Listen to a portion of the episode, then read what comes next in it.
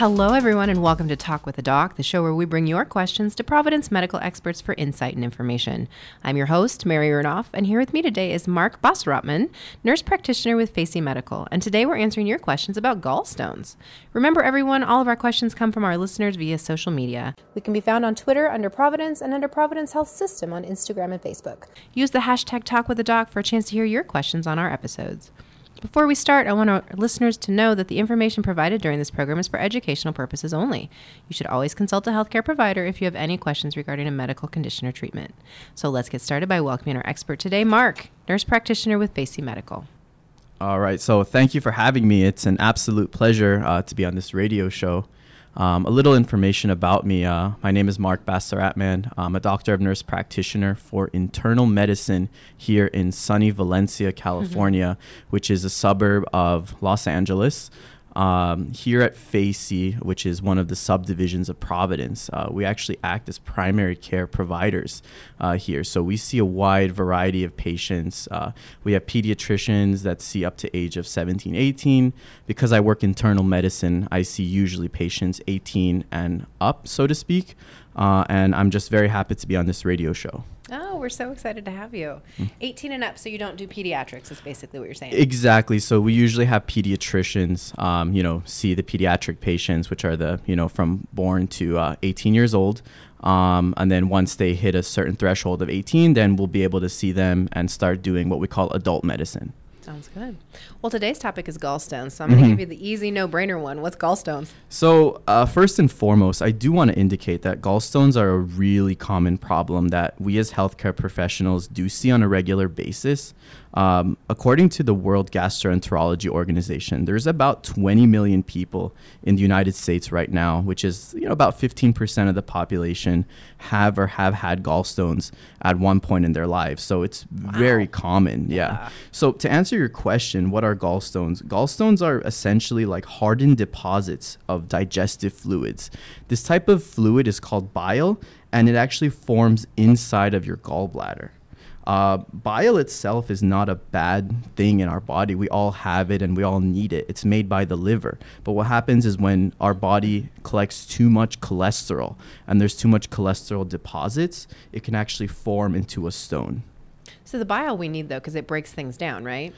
Uh, the bile actually aids in digestion. So it's think of it as like the opposite of acid. So our body produces acid to help break down food. Uh, bile is the opposite of acid, which we call alkalinic. So it actually kind of helps digest food and offsets the too much acidity when we kind of mm, okay. digest the food. Okay.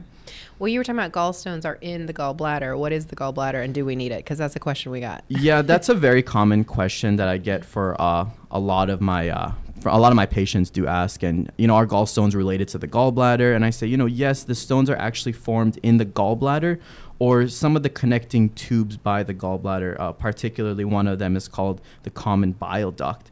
And the gallbladder is a small pouch. Uh, it's towards the right upper side of your stomach. So if you guys take your, your right hand and put it on the top part of your abdomen, uh, that's uh, it basically sits just under the liver. Uh, that's where the gallbladder is. And th- the function of it is to store and release bile to help digest the food. So bile is not actually made in the gallbladder, it's made in the liver, oh. but it's ah. stored in the gallbladder. I think we all think it's made in the gallbladder. Yes, exactly. A lot of my patients come up to me and they're saying, you know, Mark, I always thought that the uh, that the bile was made in the gallbladder. I'm like, no, it's it's stored in the gallbladder, but it's actually made in the liver. I'm pretty sure they're teaching us wrong. I'm pretty sure I remember that class. Yeah. so gallstones are in the gallbladder, mm-hmm. not, but are they formed in the gallbladder or do they come from somewhere else? It really depends. Many studies are indicating that they're not really sure where exactly they form directly. Uh, basically, they can form around the, the bile ducts around the gallbladder, uh, or they can actually form inside the gallbladder as well. And what causes them to form? Just an excess or Usually, you know, there there's multiple different types of gallstones. There's two major ones. I'll go to the the one that's not really as common first. The first one's we, we call a pigment gallstone, and that's usually caused by too much uh, of a substance called bilirubin made by the liver, and that's usually common. And I see you know chronic uh, you know patients that have liver problems or blood problems or things like that. So not really the common cause. Bilirubin. Bilirubin, yeah. Are you making that up? No, I'm not making I feel that like you're up. making You know, up. when I learned about that in school years ago when I was doing residency, we all used to, uh, you know, we were like, "What is bilirubin?" But It yeah, sounds like a drink you'd order at a bar. absolutely. Can I have a bilirubin on the house? Exactly, Yeah, right? 5 p.m. uh, so actually, the the second type, which is the more common type, is uh, you know it's cholesterol buildup. Uh, okay. Uh, so basically, uh, when your body actually makes uh, too much cholesterol or there's too much uh, undissolved cholesterol, uh, which is like a waxy substance from unhealthy foods like fried foods, it actually causes the fluids to deposit and kind of almost harden in a sense. And, um, you know, basically, it- once those uh, waxy substances cause the uh, cholesterol to build up and make the f- fluid harden, it just kind of goes into the gallbladder itself, and then that's where we develop these hard stones. So, would you say then that gallbladders are very much diet related? The gallbladder stones or gallstones? Oh, absolutely. I mean, there's a plethora, there's a wide variety of certain risk factors that I think Oh, we do need to discuss. yeah. So, so first and foremost, uh, being female is going to be one oh, of come the. on, man. Yeah, Like we don't have enough to go through. so um, overall, you know, it's it's just an unfortunate component. It's as it's actually because of the estrogen levels. Makes sense. Um, because obviously females have higher levels of these two hormones that everyone should know. One of them is called estrogen. The second one is called progesterone. Basically, estrogen levels uh, when they're higher, it causes more undissolved cholesterol to build up. We're not really sure why this happens, so to speak, but when you have higher levels of undissolved cholesterol from estrogen levels, it could cause a higher chance and um, you know uh, possibility of, of developing these stones.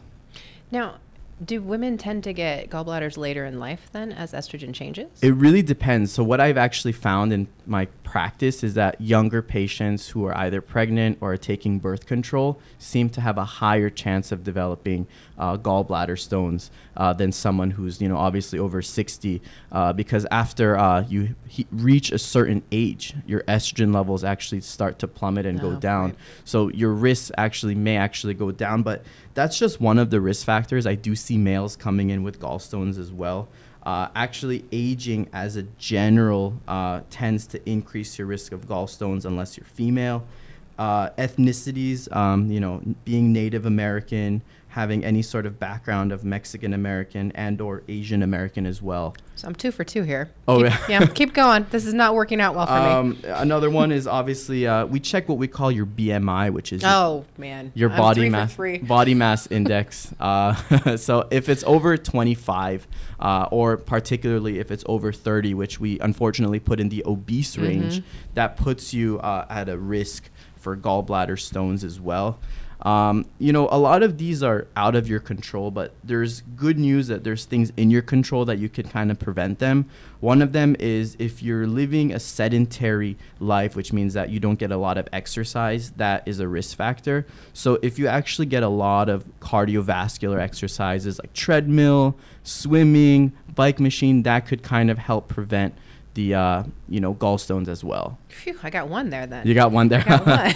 uh, another thing I do have to educate a lot of patients on is, you know, having a high fat diet, fast foods. You know, here in California, we have a fast food chain called In-N-Out Burger. Oh, a lot yeah. of patients. Uh, Animal style. Animal style, yeah, absolutely. it, I I don't, I don't want to be a hypocrite, but yeah, as a healthcare provider, do I tell patients not to get them all the time? But do I eat them? Oh yeah. I'd say your secret's safe with me, but you just said it. I just so. said it. Um, anyways, uh, fried foods is going to be another thing we do want to avoid. Um, a low fiber diet. So, you know, I do encourage my patients to get a lot of fiber, you know, because it could help you with multiple different things. It could lower cholesterol levels, can curb your appetite, could also lower the incidence and rate of actually developing the gallstones themselves. What are good sources of fiber then that you would recommend? Uh, there's actually a, uh, I use it daily. It's what we call psyllium husk. And I work with a gastroenterologist, uh, which is a, a GI, a stomach doctor, uh, you know, in my office. And basically what it is, it's like a fiber supplement that you just kind of mix with water. Mm-hmm. Uh, you know, the over the counter version is called Metamucil. So you guys will be able to see that anywhere, like at Walgreens, CVS, uh, which we do have a lot of here in California. Uh, you know, Walmart, all these. Target tends to have them as well. Basically, what I do or what I recommend is, you know, mixing it um, with an eight ounce glass of water in the morning and then just drinking it. Usually, that's my first meal in the day. And it does help to kind of help curb my appetite, makes me feel full, and helps me get in that uh, fiber that I need. Nice. Right. What else is um would help cause it? Is I assume that there's other maybe medical conditions. I feel like I've heard diabetes. Oh yeah, Okay. absolutely. There's a, I mean, there is a family history, so there's definitely a hereditary component involved, which we have we have no control over, unfortunately. Um, I think I'm up to five now. Keep you going. to- uh, you know, there's there's two types of things that I look for. Um, you know, it's having a high cholesterol, which you know your your doctor, your primary care physician, will order something called a lipid panel, and that'll tell us your uh, cholesterol levels to see how you're doing. If you have a high cholesterol level, obviously there's going to be a higher risk of developing undissolved levels, and having a history of type two diabetes as well could be uh, a risk factor as well. okay.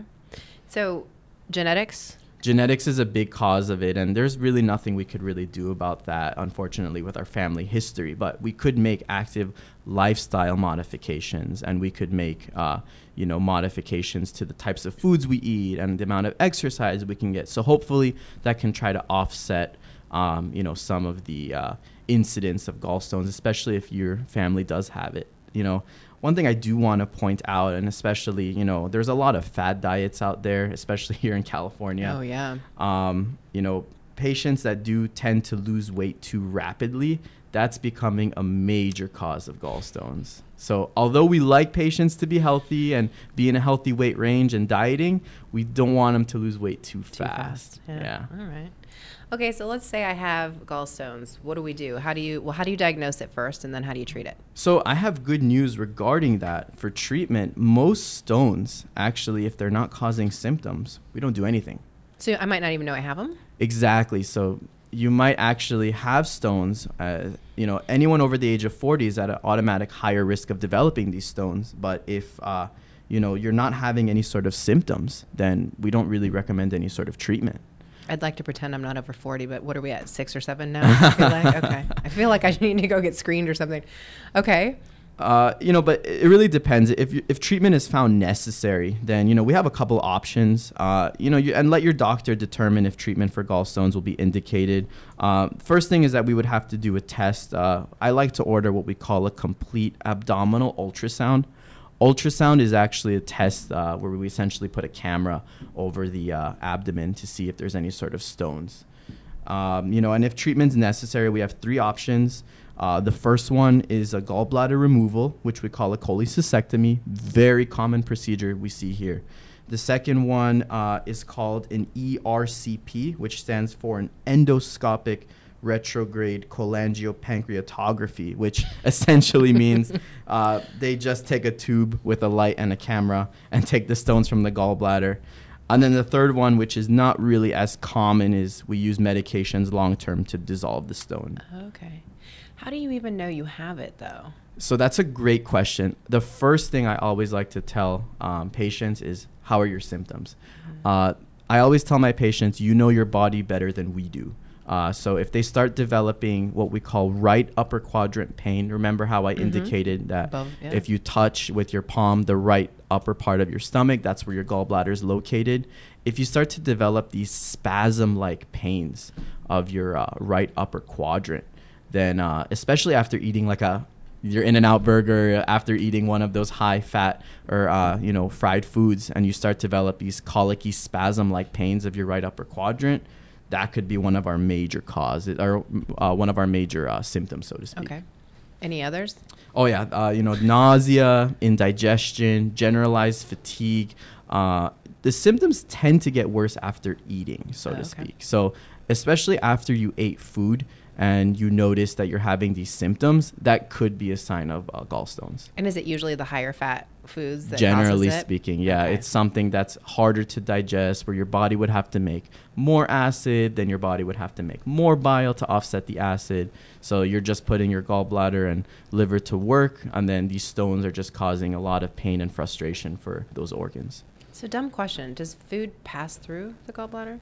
So what the gallbladder makes um, you know obviously the liver makes the the bile Mhm. and then it stores it in the gallbladder the Mhm. gallbladder removes the bile and places it into the upper part of your small intestine which we call your duodenum but the food actually goes through the small intestine Oh, okay, got Yeah. it. Okay. Well, this is fascinating. I- I don't think I've even gotten to any questions from anybody else. I'm just asking on my own. but we're going to take a quick break, and when we come back, we are going to take your questions um, to talk more about gallstones. perfect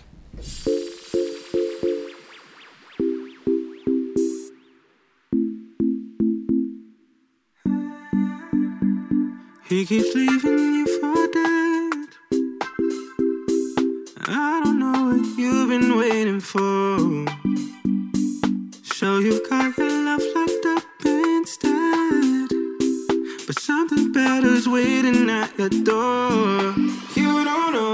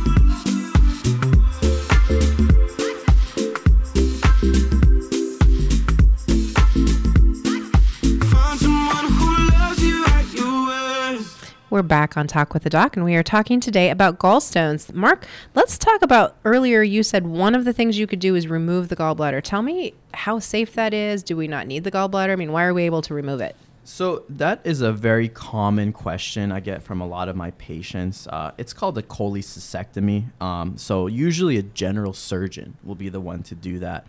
Um, how it works is uh, I'll see a patient and they'll complain to me, hey, you know, Mark, I'm having these right upper quadrant pains after I eat fast food. We'll go ahead and do a quick ultrasound of the area you know, uh, or a CT scan would be another test we could do, depending on uh, how severe the pain is and depending on the location of it. You know, and if it's confirmed, you know, the doctor who looks at the results is called the radiologist. You know, I look at the results, then we kind of make a plan. Hey, you know, patient such and such, you do have, you know, some gallbladders, no, uh, gallbladder stones noted at this time. Uh, one of the options would be a removal of your gallbladder to kind of help uh, treat and manage this. So we refer them out to what we call a general surgeon, which we do here have uh, we do have here at Providence, uh, and you know they'll go in for a consultation. It's a very quick outpatient procedure. Oh, it is. Yeah. Okay. They'll make a quick, uh, you know, six inch incision in the stomach uh, towards your right side. Obviously, uh, the area will be numbed, so you won't feel this. That's uh, definitely super important. Um, the muscle and tissue are then pulled back. It reveals the liver and the gallbladder. Then the general surgeon goes ahead and removes the gallbladder quickly. The incision is then sewed, uh, and then you're taken to a nice recovery area. Uh, open cholecystectomy takes about, I would say, one to two hours. Okay. Uh, it is outpatient, generally speaking, assuming there's no major complications, there's no major bleeding or anything like that, God forbid. the surgeon and your doctor will always te- tell you about the risk associated with any procedure. Uh, and then I mostly see patients go back to work in like two to three weeks max after the procedure. Wow. Yeah. So that's pretty easy. Yeah. Has it gotten easier over time? I assume. Um, definitely, as it's becoming more routine, uh, we're seeing patients, you know, opting to elect to get the gallbladder removed because we, we technically don't need the gallbladder. Uh, it obviously stores the bile. We don't need bile to help digest food. We need bile, you know, it kind of helps to offset some of that acidity, but uh, there's a lot of patients who live without the gallbladder, and there doesn't seem to be any sort of major complications from that. But I assume then the body continues to make the bile. It's just not stored. Exactly. The liver will continue making the bile. It's just not going to be stored anywhere. so what does that mean? Does it mean it's just pr- like spurred out over time, or do Uh, we produce essentially, um, you know, what I have found is that after the procedure, uh, a lot of the patients do start to develop some, uh, you know, diarrhea for you know a, a little bit, a couple weeks, but it tends to actually resolve over time. Sure. The body actually is very resilient, and uh, it doesn't necessarily need the uh, the bile to kind of help aid in the digestion. Uh, as a precautionary measure, I do like to refer them out to a nutritionist, which is very standard here at Providence, where you know they'll talk and they'll kind of make a you know a game plan, like an adjustment, like what types of foods can you eat, what type of foods to you uh, can you avoid, and as a rule of thumb, uh, whenever someone has their gallbladder removed, they should, for the most part, avoid any sort of fried foods or fast foods. They need to eat a healthier diet. Gotcha.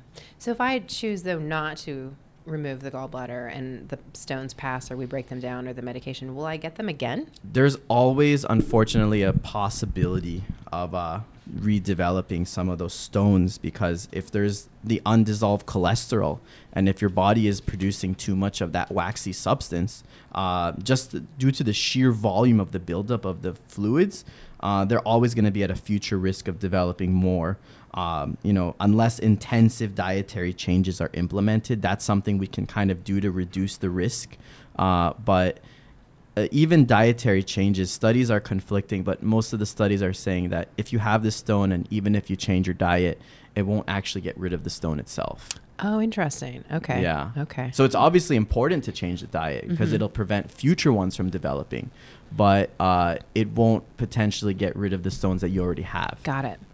And you said sometimes they'll pass on their own, or Uh, they not, just they stay. not stay, necessarily. They kind of stay. So Oh. kidney stones, but they're not bothering you. Yeah. Okay. Kidney stones could pass on their own if you know you drink a lot of fluids, and they can actually be passed in through the urine. But gallstones, they tend to stay put. Oh, okay. Yeah. Yeah, interesting. Well, um, I'm a big fan of Pink, and so I remember that she had gallbladder surgery, and she actually said that she went in thinking she had the flu or something Mhm. else, and she ended up having to stay for surgery to remove it. Um, I know she bi- missed like a big performance. I think she was supposed to perform for the president or something at the yeah, time. I remember this. Yeah. How how common is it though that people go in thinking it's one thing and find out it's the gallbladder? So this was actually in the summer. I, I want to say it was June of uh, you know 2012, and I actually specifically remember this. Uh, you know, so Pink was scheduled to perform, um, and then she started developing the, just these generalized stomach pains, like indigestion and cramps. And you know, at the time, she believed that it was just a stomach flu.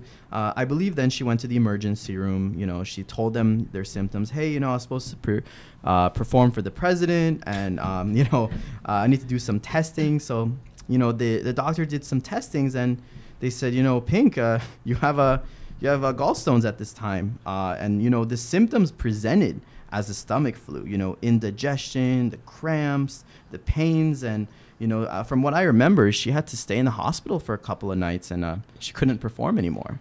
I think she also missed like her daughter's birthday or something. Yeah. Yeah. So it was, it was a rough week for Pink. No kidding, Yeah. right? That's a hard one. How do you call and say, sorry, Mr. President, I can't perform? and here's the thing about gallstones. Obviously, it's going to cause some sort of abdominal pain, but abdominal pain is such a non-specific thing that we see here at Providence, and uh, there's so many different things that can cause stomach pains. And I see patients who are young, who are old, who are middle age, and you know, and they're saying, you know, Mark, what's causing my stomach pain? And there's so many things: food poisoning, uh, stress, anxiety, heartburn, diarrhea, urinary tract infection. So the list goes on about Yeah. what could cause stomach pains. But to actually know if it's gallstones, they would have to come in with that right upper quadrant, Okay. you know, spasm like pain that get, tends to get worse after eating.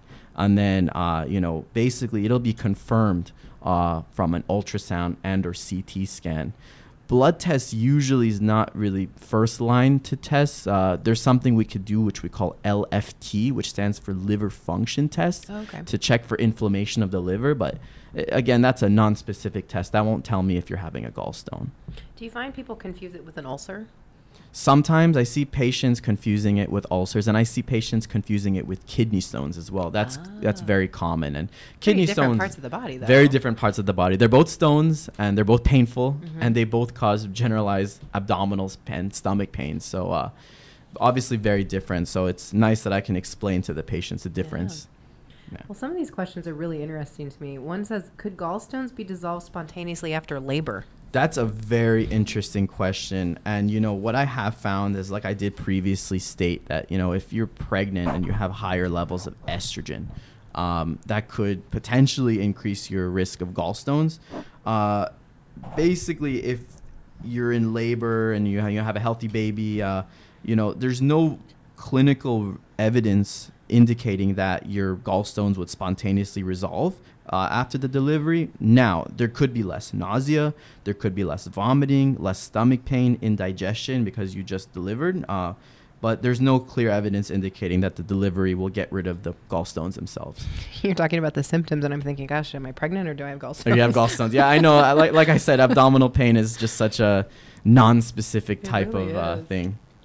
Um, well, this question says, if drugs are used to dissolve gallstones, can they cause cholesterol to enter the bloodstream and raise my cholesterol? I've actually got this patient, uh, this question from a patient before, and it's a it's a very interesting question. So, the drug that's usually prescribed is called Actigall, and it's actually a very acidic drug.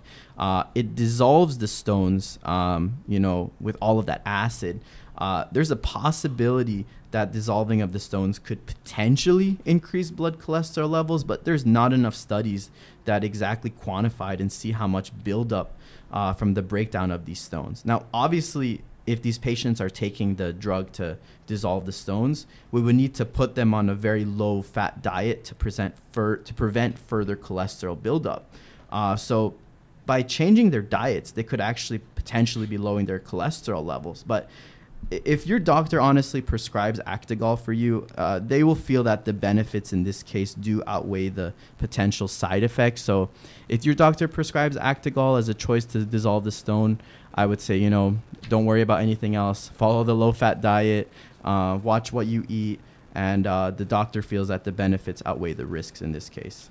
So, the medication that you typically would take for like high cholesterol, does that, would that maybe resolve your gallstones? Not necessarily. okay. Usually, medications to lower cholesterol are called statins, Mhm. and that'll try to uh, get rid of some of that waxy buildup in your arteries. Um, but it's it's not an acidic drug. Uh, Actigall is a very acidic drug that dissolves the stones themselves. So uh, the medications for cholesterol are not acidic. Gotcha. Okay.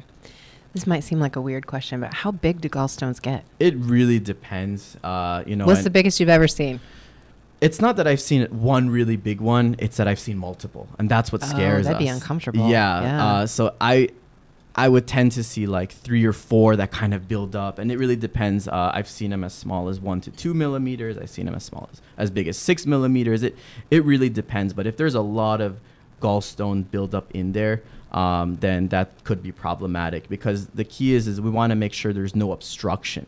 Because Mhm. if a lot of uh, these stones kind of become uh, obstructing of the tubes around it, then it could cause problems like infections and all these other problems. Does that mean the bile then gets stuck and can't leave? Exactly. Yeah. So the bile kind of just gets stuck. You say, hey, I can't. I can't release this into my small intestine. Uh, the area that kind of releases it is called the common bile duct, and that's where we tend to see most obstructions.